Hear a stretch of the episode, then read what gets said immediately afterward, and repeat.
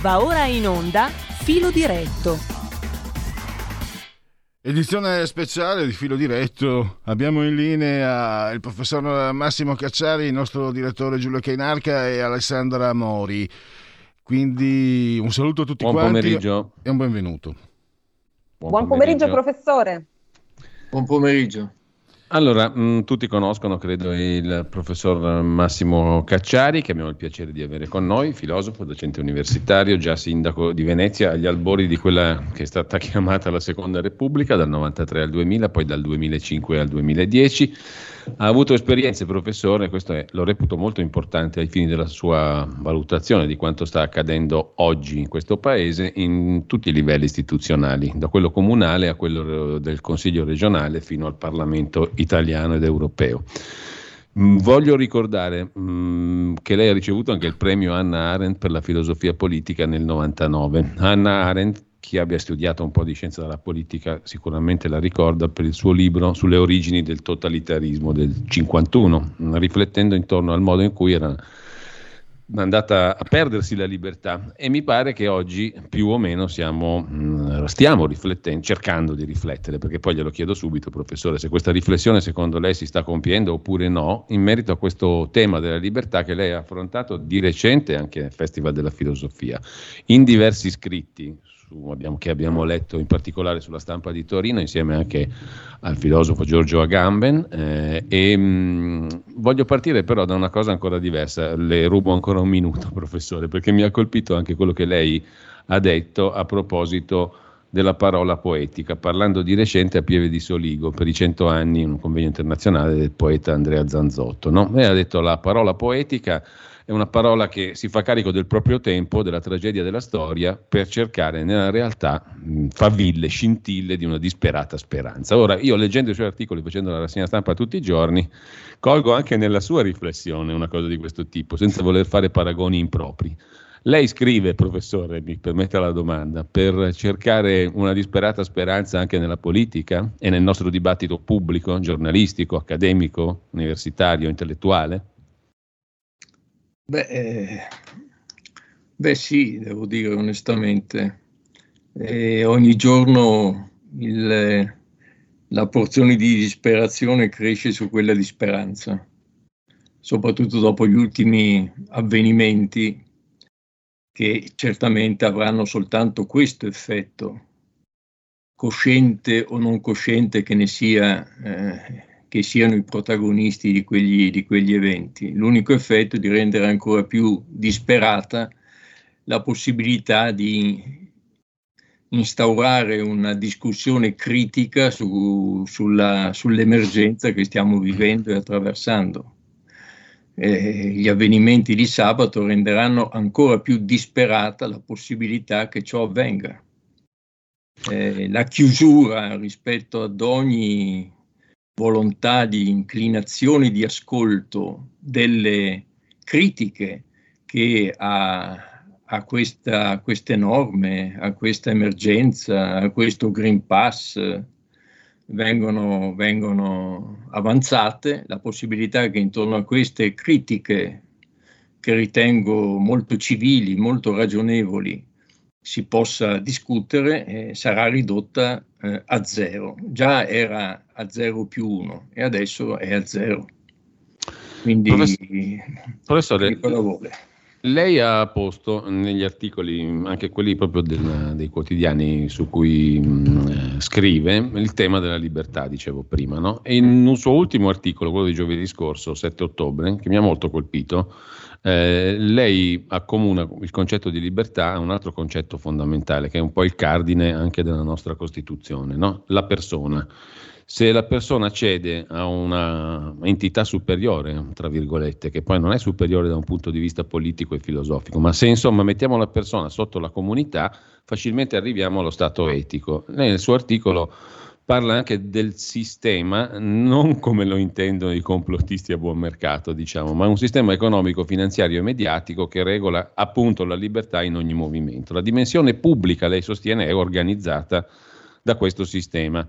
E, questo sistema ha dei suoi commissari, tanto che lei teme, in conclusione dell'articolo, che si arrivi a un commissariamento tale del sistema politico da farlo somigliare a una sorta di mandarinato, davanti al quale il politico resta afasico, non esistono più i partiti, non si dibatte più.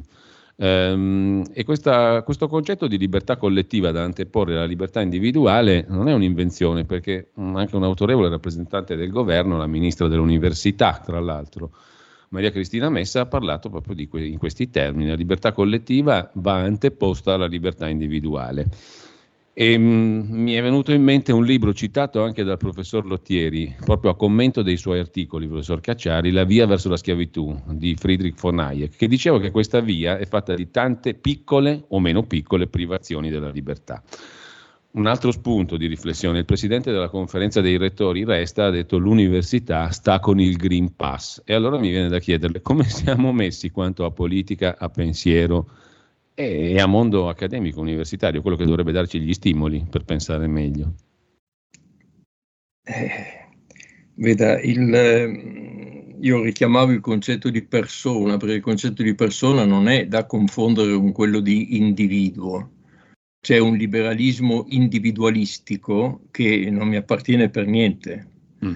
È un concetto di libertà che non mi appartiene per niente. Il concetto di persona, come dicevano già nel Medioevo, eh, giocando sul termine, dicevano che eh, eh, l'essere per sé ad allium, essere per sé ma in rapporto, in relazione all'altro, non essere un individui irrelazionati, ma essere però persona, cioè io sono con te, io sono con l'altro cosciente, io sono con l'altro partecipando coscientemente a questa relazione io sono e so di essere in relazione. La relazione non mi viene imposta, non mi viene imposta sulla base di valori che mi semplicemente trascendono, non mi viene imposta in termini autoritari per l'appunto. No?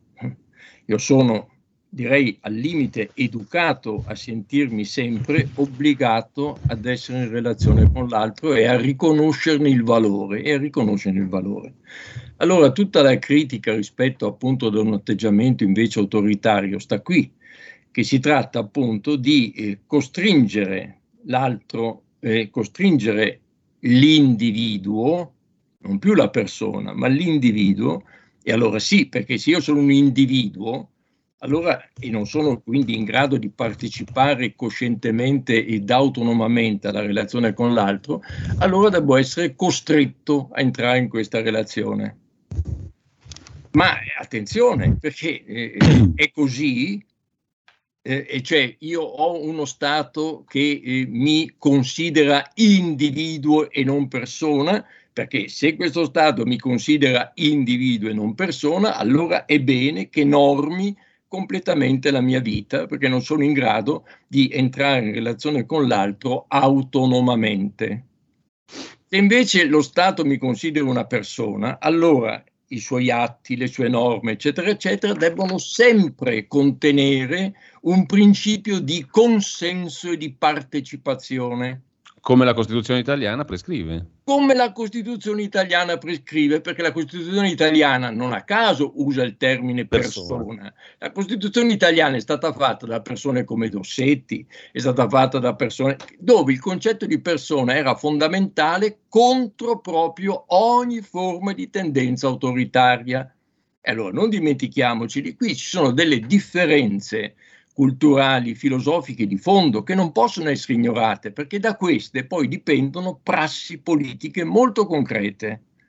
Allora io dico, queste iniziative, queste norme per combattere questa emergenza, uno, avrebbero dovuto avere questo carattere e due, fondamentale questo, fondamentale questo, devono essere norme di emergenza e cioè norme in cui l'emergenza è un concetto che è normato anche da principi di diritto internazionale. Ci sono delle norme internazionali che stabiliscono in base a quali criteri può essere legittimamente eh, stabilito una situazione di emergenza. Per essere di emergenza, lo dice lo stesso nome, il cittadino persona deve avere chiaro in base a quali criteri l'emergenza finisce. Perché se è emergenza non può essere ad libitum protratta senza che io persona abbia la minima coscienza di quali sono i criteri in base ai quali questa emergenza potrebbe finire. Questo è fondamentale. Adesso noi siamo in una situazione in cui ci si dice il 15 ottobre c'è una nuova stretta, forse sarà necessario un terzo vaccino, eccetera, eccetera. Mi volete sta- dire quando queste emergenze potrebbero finire? Perché se no lei Quali dice, professore, se no lei dice... gli indici eh, che certo. userete quali sono i criteri che userete, perché altrimenti cosa avviene? Che lo stato di emergenza si trasforma in stato di eccezione. Cioè di guerra. Sono due, sono due concetti completamente diversi. Uno è lo stato di emergenza che è un provvedimento puramente amministrativo.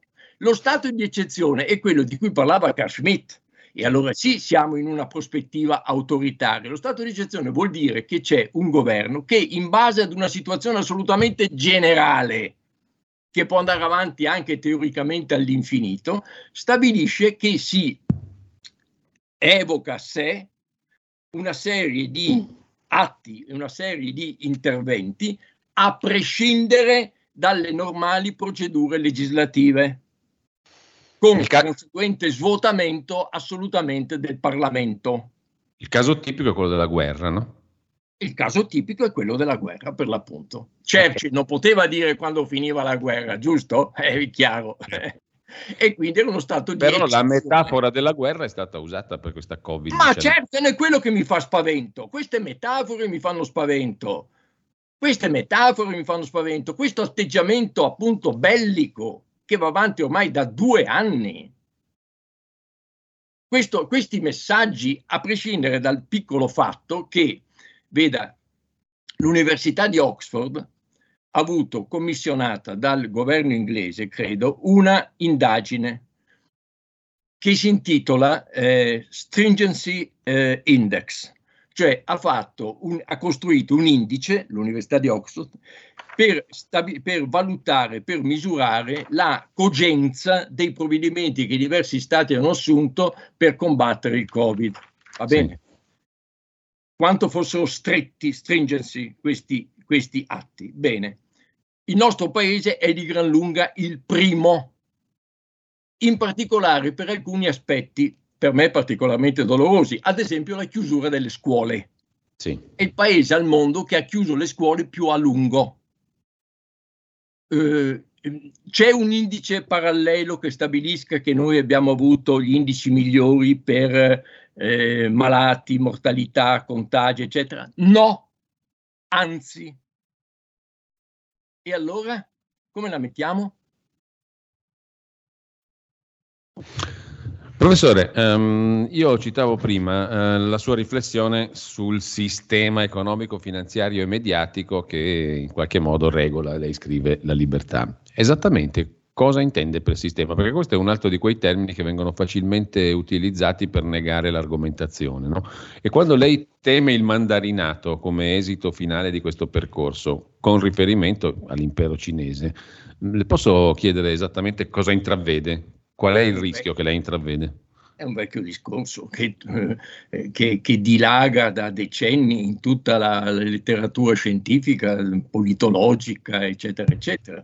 Cioè la tendenza nei nostri sistemi, di fronte ai processi della globalizzazione, di fronte ai processi, a processi culturali, scientifici, e politici generalizzati no? per affrontare situazioni che impediscono ormai di essere anche soltanto affrontate in un'ottica puramente nazionale, eh, la grande crisi energetica, la grande crisi ecologica, eccetera, eccetera, l'immigrazione, tutte queste grandi questioni rendono via via sempre più necessaria una integrazione, una simbiosi tra, quegli, tra quel, quei poteri che erano rimasti distinti o relativamente distinti almeno fino a 40-50 anni fa, e cioè il potere politico con i suoi strumenti, nelle sue forme, il potere economico-finanziario, il potere culturale scientifico, eccetera, eccetera. que- vi è una tendenza oggettiva ad accorpare tutti questi poteri, mm, a ehm, poteri, molti dei quali non funzionano in modo democratico, cioè per funzionare non possono funzionare in modo democratico. Il potere economico-finanziario per sua natura non può funzionare in modo democratico. Il mettere insieme tutti questi poteri, farli sistema per dare risposte rapide ed efficaci a queste che non sono più emergenze, ma che sono problemi fisiologici del mondo contemporaneo, tende sempre più appunto a concentrare questi poteri in un, in un, in un sistema, in un Gestell, dicevano i tedeschi ancora da tempo, no? in un sistema, in un apparato, in un apparato. Eh, la tendenza è questa, la tendenza è questa. Non la sto criticando, sarei assu- la tendenza è questa, bisogna riconoscerla e allora bisogna capire se abbiamo anticorpi, se abbiamo qualcosa che possa permetterci, il, um, um, trasformandola, di, di, continuare in un sistema, in una vita, in una vita direi democratica, in presenza di questa tendenza. Abbiamo anticorpi per vivere democraticamente in presenza di questa tendenza un mio, un mio allievo molto bravo ha scritto un libro straordinario da questo punto di vista, cap- che si intitola Capitalismo politico. Mm. Non è più l'apparato capitalistico, economico, finanziario e la politica. La tendenza è creare un sistema unico in cui queste due cose sono due facce della stessa medaglia. Ora, lei prima, perché ho usato il termine mandarinato? Un po' ironicamente, ovviamente, mm. ma per, la, per far capire il concetto perché questo è esattamente il modo in cui funzionano in Cina. Questo è esattamente il modo in cui funzionano in Cina.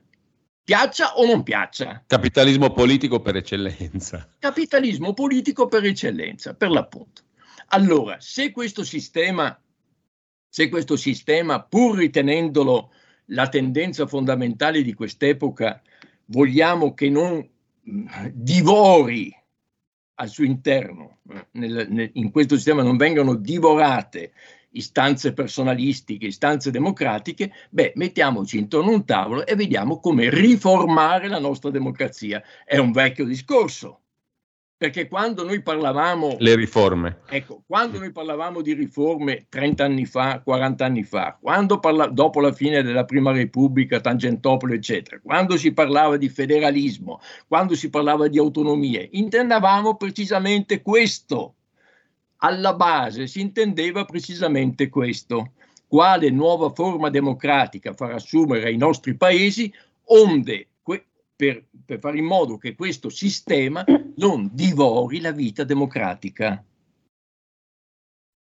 Nessuno Alessandra. più parla di questo, questo è il punto drammatico, che questa pandemia ha annullato questo, questa discussione, l'ha assolutamente annullata e quindi la tendenza di cui parlavo sta procedendo in modo prepotente e secondo me non la resta più nessuno.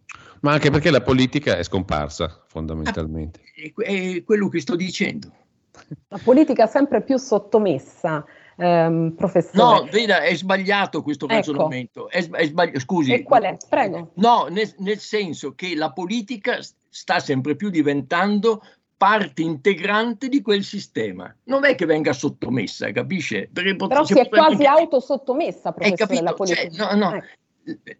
La politica ha cessato di pensare, la pandemia ha avuto questo straordinario effetto, ha cessato di pensare, a differenza di quello che ancora accadeva bene o male, in modo abborracciato, confuso, fino, fino ai, agli annaspanti tentativi di riforma anche di Renzi, se vogliamo. La politica ha tentato in modo confuso, abborracciato, di pensare una propria autonomia con la pandemia sta cessando di pensarci. Ma perché sta cessando di pensare, professore? Perché, perché è incapace? Perché nella logica dell'emergenza, è nella logica non controllata, non governata, non pensata dell'emergenza quello di passare allo stato di eccezione. E lo stato di eccezione non vuol dire Hitler, non vuol dire Stalin, non vuol dire Mussolini, mm. vuol dire l'affermazione di quel mandarinato, di quel sistema Professore, veniamo un attimo alle immagini eh, di guerra. Voi parlavate prima di guerra, di sabato, perché a me sono sembrate immagini di guerra e non credo solo a me.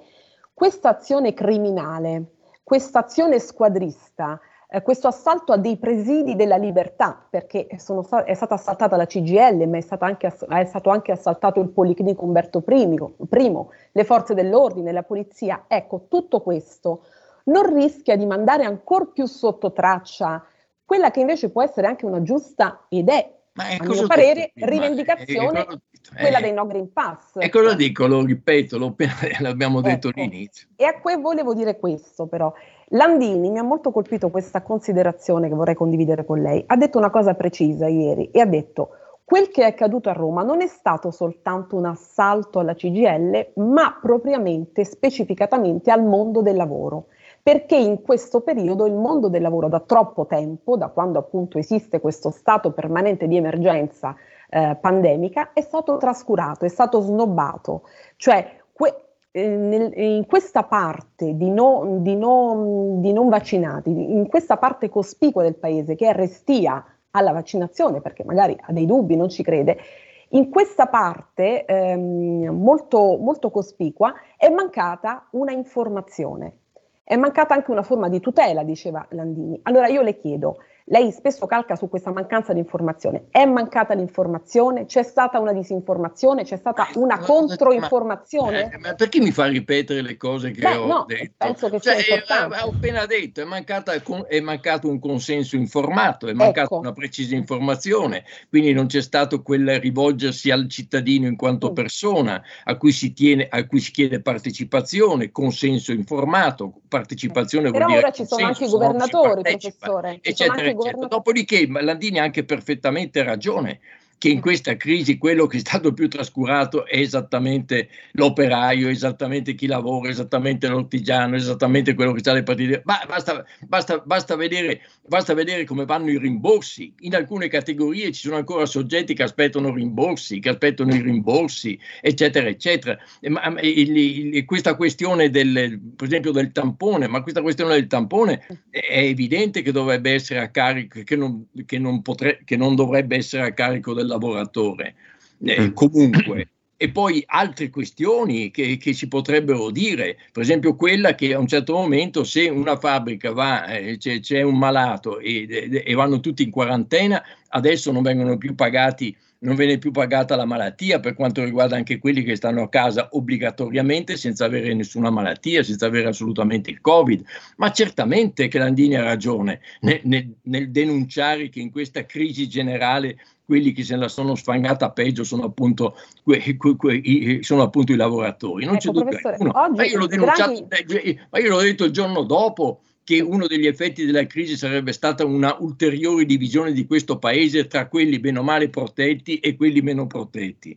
Oggi Draghi è stato in visita alla CGL con un atto molto forte di solidarietà, però il governo tira dritto sulla questione del 15 ottobre, quindi anche diciamo, eh, l'emergenza l'emergenza che è stata eh, rivendicata un po' dai governatori, Zaia e Federica, che non credo siano impazziti tutto insieme perché avevano comunque abbracciato una linea netta sul Green Pass, invece adesso si dicono molto preoccupati e Zaia in particolare ha detto che potrebbe esserci una bomba sociale sul paese. Quindi il governo comunque tira dritto, mi pare che di ah, che governo, oggi... Il governo tira dritto, tira drittissimo, avrebbe tirato de- dritto comunque e tirerà dritto ancora di più dopo quanto è avvenuto sabato, no? È evidente. È chiaro che dopo, quando è venuto sabato, anche se non avevi intenzione di tirare dritto, tirerà drittissimo. Eh, perché non, a, a, tutto un governo può cedere fuorché a manifestazioni del genere, è evidente. No, Quindi, ti dritto intendevo sul no Green Pass. Se questi sono degli sciagurati in, in mala fede che fanno apposta così o se sono proprio dei poveri coglioni, dica lei. Eh, ma, no, ma io, io intendevo sia, su, sulla, comunque, comunque, comunque sia l'effetto è esattamente questo, per forza, inevitabilmente, perché anche io se fossi al governo al posto di Draghi avessi voglia di cambiare cambiare tutto, dopo una manifestazione come ieri avrei detto avanti. Ecco, intanto si sono già annunciate regole più stringenti appunto per le manifestazioni, vedremo quali. Ma giovedì scorso eh, è stato esatto. approvato con un decreto, decreto Capienze, giovedì scorso, all'unanimità il Consiglio dei Ministri, mm, parlando di presenze nei cinema, stadi e altrove, ha aperto le porte a quella che pochi, alcuni, hanno indicato come una rischiosa possibilità di schedatura di massa, perché in poche parole, sotto il nome di semplificazioni, il decreto cosiddetto capienze di giovedì scorso, se ne è parlato relativamente poco, rimuove i vincoli alla raccolta e ai trattamenti dei dati dei cittadini in nome del pubblico interesse, cioè saranno le pubbliche amministrazioni a decidere quando lo ritenessero necessario, per esempio, di mh, uh, utilizzare anche so, il riconoscimento facciale, di utilizzare i dati dei cittadini, uh, e, e, abolendo un uh, potere di controllo residuo che era rimasto all'autorità della privacy. A me pare che la direzione sia molto chiara, ma mi sì, pare sì. altrettanto Cacciari che qua non stiamo discutendo proprio niente, però lei si sforza, scrive, cerca di stillare il dibattito. Io ho visto anche reazioni molto fastidiose a quello che lei propone. Lei sarà stato infastidito per primo, per carità, però, e le chiedo questo, ma eh, ha, l'ha stupito diciamo, il modo con cui il nostro ambiente intellettuale, universitario, giornalistico sì. sta affrontando questa questione? Primo. E secondo, da un punto di vista politico, l'ha stupita l'avvento di Draghi e diciamo, il fatto che i partiti abbiano ceduto il campo della sovranità alla, all'emissario, no, alla, in, questa in, maniera, in, questa maniera, così chiara, diciamo, così in esplicita. in ordine, eh, mi ha stupito molto la, la quasi completa silenzio, assenza di critica nel, nel cosiddetto ceto intellettuale, quello sì, perché che soltanto pochissimi tra giuristi, costituzionalisti, eccetera, ce ne sono, abbiano preso carta e penna, abbiano detto, abbiano sollevato dubbi, abbiano cercato di, di continuare la discussione, pochi, pochissimi, beh, questo sì, ma un po' stupito, fino a un certo punto, perché poi conosco i polli del mio pollaio, insomma, e quindi eh, non sa. Vabbè, vabbè, dei giornalisti non le chiedo niente perché no, sono un sottopollaio. Io che non mi chiedo niente. un sottopollaio.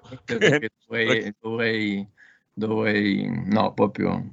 Vabbè, ma comunque anche lì non è vero, perché anche lì c'è qualcuno, eh, beh, certo. qui, questa trasmissione ad esempio, che, in cui stiamo discutendo, ma eh, la stampa, altri, insomma, eh, ci sono, ma insomma sono, sono minoranze diciamo, che, non hanno, che non hanno avuto alcun peso, alcun peso al momento. Ecco, sotto il profilo politico invece mi interessava sotto capire... Politico, sotto il profilo politico quello è un discorso più serio, ah, che appartiene ah. però a, quel, a, quella prospettiva di fondo che ho cercato di sottolineare sì. anche qui, che capisco che è difficile da comprendere, da seguire. Però non so se... se, se ma, ma, ma, comunque lì non è questione, lì, lì proprio è una è, una, è un processo che, che, che, sta travolgendo il sistema politico, il politico. Il politico, il politico è sempre più travolto da questo ecco, processo. Ecco, però, poi lei... viva, che poi lo vive in termini più o meno consapevoli, inconsapevoli, ma insomma, attenzione perché lì non è... Veda, l'intellettuale a, a, casa mia avrebbe il compito di mantenere sempre un pensiero critico, il suo mestiere è quello e lo puoi mantenere sempre, magari anche a rischio della vita in certi momenti, ma l'hai sempre mantenuto. Ci sono sempre stati intellettuali che hanno fatto il loro mestiere, anche nelle condizioni più drammatiche, più tragiche, no? in, Unione Sovietica, in Cina, eh, in, Germania nazista, in Italia fascista, insomma, eh, in Cile, va bene, ecco, ci sono sempre stati, ecco, bene. E quindi mi stupisce che qui siano così deboli in una situazione che è ancora una situazione che permette a tutti di parlare, che permette a tutti di esprimersi. Bene. Il politico è diverso perché il politico vive un processo obiettivo, diciamo, di decadenza, il politico in quanto politico. Capisce? Cioè non è, non è il, il, il politico non è l'intellettuale che ha una funzione critica da svolgere, il politico non è colui che sa, il politico è colui che può questo è fondamentale. Il politico è colui che può, non colui che sa. Machiavelli, docet. Allora, un politico che può sempre di meno, e questo è il punto, che il politico può obiettivamente sempre di meno. Il Parlamento, le, le assemblee rappresentative possono obiettivamente sempre di meno. E come ho ricordato, anche il, il, il crollo delle, delle della partecipazione alle elezioni amministrative l'ultima volta, eh, va, in, va, inserito in questo quadro perché il cittadino avverte che il suo comune, a differenza di quello che ci raccontavamo 30 anni fa, va bene, con l'elezione eh, diretta sì, del certo. sindaco, il suo comune conta sempre di meno. o, o, o, o, meglio, diciamo, conta soltanto per, per la normale amministrazione, conta come conta il capo di un condominio. Ecco, lei citava prima, professore, io sono stato allievo molti anni fa del professor Miglio alla Cattolica di Milano. E, anch'io, e poi ho stato, anch'io sono stato allievo del professor Miglio, non a scuola, ma come lettore e, eh, e infatti, amico. E mi ricordo anche di molti confronti stimolanti tra di voi in quegli anni che, che lei ricordava prima. E mi ha colpito il fatto che lei abbia citato il tema delle autonomie locali nel suo articolo io l'ho inteso come un possibile eventuale contrappeso a questo processo di accentramento decisionale esatto. del, verso il governo e verso l'esecutivo. Ecco, quella stagione lì, secondo lei, l'abbiamo salutata e tramontata per sempre o no? Per sempre per sempre. Era la mia sensazione da cittadino, però volevo chiederlo a lei perché l'ha scritto. Quindi quello, quell'opportunità di controbilanciare un gigantismo del potere esecutivo e un accentramento del potere l'abbiamo persa da quel punto di vista lì. Sì, a meno che non rinascano, non so, ma più che dai comuni, forse dalle regioni, forse, ma eh, al momento è una prospettiva del tutto utopistica. Lei vede una via d'uscita da questo cul-de-sac democratico che abbiamo descritto, di cui abbiamo parlato adesso?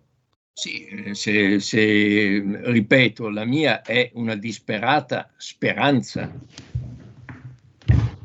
Eh, disperata speranza, certo, se, se, proprio non avessi neanche questa disperata speranza non starei neanche più a parlare piacevolmente con lei. Mm, ma quale strada Quindi, percorrere per eh, questa speranza? Eh, intanto bisognerà... Su quali gambe cammina questa speranza secondo lei? Eh, la porta stretta attraverso cui occorrerà passare comunque è la fine della, di questa ancora, non so per quanto, emergenza e poi la, la ripresa economica del paese, ripresa, una, un, un, una, una chiara ripresa economica ed occupazionali in particolare, perché se le differenze sociali, se le disuguaglianze continuano a mantenersi a questi livelli, quella, quella bomba sociale di cui si parlava prima impedirà, continuerà a imporre uno stato di emergenza. Dall'emergenza Covid si passerà all'emergenza sociale, all'emergenza economica, all'emergenza del clima e chi più ne ha più ne metta e quindi non se ne esce più. Ma però la porta stretta è che il prossimo anno ci sia una, una una completa, virgolette, normalizzazione dal punto di vista sanitario, Covid, eccetera, e una, una, un, un, segno chiaro che questi fondi europei, che questi, che questi montagna di debiti che ci, siamo, che ci mm. dobbiamo accollare per la ripresa, eh, siano anche usati in vista di, una, di, una, di un contrastare i processi di disuguaglianza che si sono moltiplicati negli ultimi decenni perché altrimenti se si tratta soltanto di vedere di aumentare il PIL e poi ce ne fottiamo se questo PIL aumenta grazie al 5, 6, 7, l'8, 9, 10% della popolazione e non ce ne fotte niente che la povertà continui a crescere, che i percettori di reddito più basso continuano ad essere percentualmente penalizzati, eccetera, eccetera, siamo appunto a capo. Professore, io credo che lei ci debba lasciare, immagino, presumo, eh, perché avevamo concordato uno Vorrei spazio di 20 due minuti. domande velocissime al professore, sì. rimanendo sul campo della politica e delle amministrative, in particolare sul campo del centrodestra. Eh, Maurizio Lupido ha detto candidamente a, a, caldo, subito dopo i risultati, abbiamo preso una grossa scoppola, è mancato un federatore. Chi è, chi potrebbe essere, professore, il federatore del centrodestra? Silvio Berlusconi che si appresta a trasferirsi da Milano a Roma e pare a ripreparare un pochino il campo, Matteo Salvini o Giancarlo Giorgetti che invece si appresta a partire per gli USA per un accreditamento sembra internazionale. non sono io, non sono io da dare consigli al centrodestra. Un consiglio, un, a, a, a, suo... ma il, non lo so, mi pare assurdo pensare che possa essere ancora Berlusconi a, a svolgere un ruolo così delicato. Il centrodestra ha questo problema, certamente, è il problema del federatore. Il centrodestra ha un problema di chi presentare come candidato alla presidenza del Consiglio alle prossime politiche. Questo è il suo problema. Il federatore è questo. I partiti, è chiaro, dovranno, le coalizioni dovranno presentarsi alla prossima scadenza elettorale indicando pre- chi è il loro candidato alla presidenza. Non c'è dubbio alcuno. Eh. Questo vale per il centro-sinistra e questo vale per il centro-destra. E qui per loro si pone un grosso problema. Mm. Uno perché lo dovranno dire e non potranno aspettare come l'altra volta dire vediamo chi di noi prende più voti. Stavolta lo devono dire. E mi pare che non siano in grado di dire né che la Meloni oggi, se si dovesse andare a votare, né che la Meloni né che Salvini. Anche per una ragione che sia Meloni che la Salvini sanno, beni- che, che Salvini sanno benissimo che poi, anche se diventassero presidenti del Consiglio, dura per loro sarebbe governare con questa Europa, con questo, questi poteri economici, finanziari, eccetera, molto dura. Lo sanno benissimo. Quindi, secondo me, questo è il loro grosso problema. Possono risolverlo dicendo eh, il presidente del Consiglio è, è, uno come Giorgetti? Beh, ai presidenti di regione della Lega andrebbe certamente benissimo ma, ma, credo che non avrebbe fatto bene a Salvini. eh. e quindi non lo so come se la sfangheranno, non, non, ma mutatis mutandis lo stesso problema vale anche per, dall'altra parte. Ecco, dall'altra parte. Do, è perché eh. li dovranno dire, eh, li dovranno cercare di, di, di fare un'intesa, se no perdono a tavolino. C'è neanche bisogno che vadano a fare la partita, perché se non si presentano con un'intesa tra PD e 5 Stelle possono anche eh. far di meno di andare a giocare. Quindi devono presentarsi anche loro come una, una sorta di coalizione e quindi anche loro indicare chi dovrà fare il Presidente del Consiglio. Da questo punto di vista loro hanno meno problemi, perché è Letta, bene, Letta va bene a tutti, è, è di nuovo Draghi, eventualmente, bene, Draghi va bene a tutti, eccetera, eccetera. Il loro problema invece è diverso rispetto a quello di centrodestra, il loro problema è quello di creare la coalizione, che invece centrodestra creerà di sicuro, pacifico, perché pacifico che si mettono insieme tutti e tre, non c'è dubbio alcuno. Invece per loro, e il loro problema invece è il Presidente del Consiglio, il federatore, chiamiamolo così. Dall'altra parte invece il problema no, non è il federatore, ma è come fare la coalizione perché ecco. si vede perfettamente che al momento dipenderà molto da come va Roma, sa? Ecco, io proprio quello volevo chiedere. Dipenderà molto da Tutti come i riflettori va. sono puntati su Roma perché eh certo, si vedrà. Se a, Roma, via... se a, Roma, si vede che, la, che vince Gualtieri esatto. e possono raccontare, magari anche solo raccontare, ma la narrazione è parte della politica. Eh, possono anche raccontare che i 5 Stelle sono andati a votare Gualtieri bene, allora il modello Napoli procede. Se invece è palese per la sconfitta di Gualtieri che i 5 Stelle, manco per sogno, sono andati a votare eh, Gualtieri e magari anche pochissimi di Calenda, e allora si pone che perché il problema alla luce, alla luce, delle ultime notizie pare che Virginia Raggi si sia messa di traverso questa intesa con Gualtieri. Eh, ci sembra, manca l'altro, poverina. Sembra. Eh, toto, Professore, se lei fosse un elettore... È come, possibile che, è come possibile che la Raggi dica votatemi eh. ecco, una persona... Quindi uno schema insomma abbastanza complicato. Professore, l'ultima cosa, se lei fosse un elettore romano e dovesse adesso, fosse costretto ad andare a votare, chi voterebbe? Gualtieri, Gualtieri o Michetti, Gualtieri. candidato della Meloni? Gualtieri voto, evidente, che voti, ma è per riflesso condizionato, ormai che, dice, vado lì e voto, quel, eh, voto da quella parte per riflesso condizionato. Eh, ma è, è, un voto, il mio è un voto ormai totalmente, semplicemente identitario. identitario. Non ideologico, identitario. Sì, identitario. Identitario. Le chiedo un'ultima cosa, professore. Lei conosce benissimo Milano, ci ha lavorato, vissuto eh, per tanti anni. Eh, che città sta vedendo? Perché a me ha colpito da cittadino milanese il fatto che si sia scesi sotto il 50% del voto, e questo vabbè, è, nel, è nella tendenza di cui parlavamo prima. Sì, Preoccupante, ma... eccetera, eccetera. Però che città vede lei, al di là di questo dato del voto non voto, sala, non sala, eccetera? In parte, in parte dipende da quello che dicevamo, in parte dipende anche che a Milano tutti, ma tutti davano già assolutamente per mm. scontata la vittoria di Sala, quindi molti non sono andati a votare anche perché mm.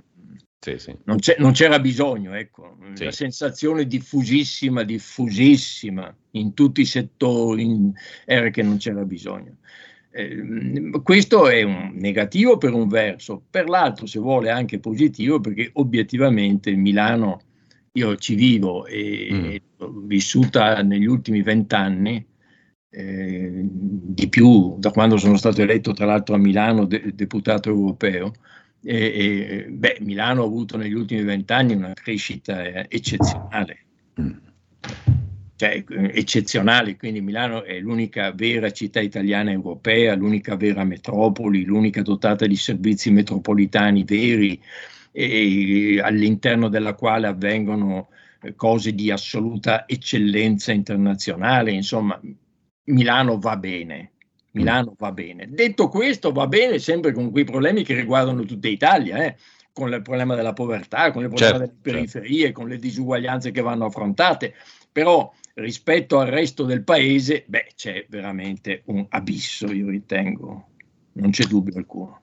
Allora, io ringrazio il professor Massimo Cacciari, lo ringrazio davvero perché l'ho letta tante volte in rassegna stampa, continuerò a farlo, ma mi è molto piaciuto approfondire i, po- i, problemi e i temi che lei ha posto e pone, per fortuna, per fortuna nostra di lettori e di cittadini, me lo faccia dire. Grazie. Grazie, grazie, grazie a voi. Grazie. grazie. Professore, grazie. tornerà presto qui da noi, vero? Volentieri, grazie. Grazie. Arrivederci.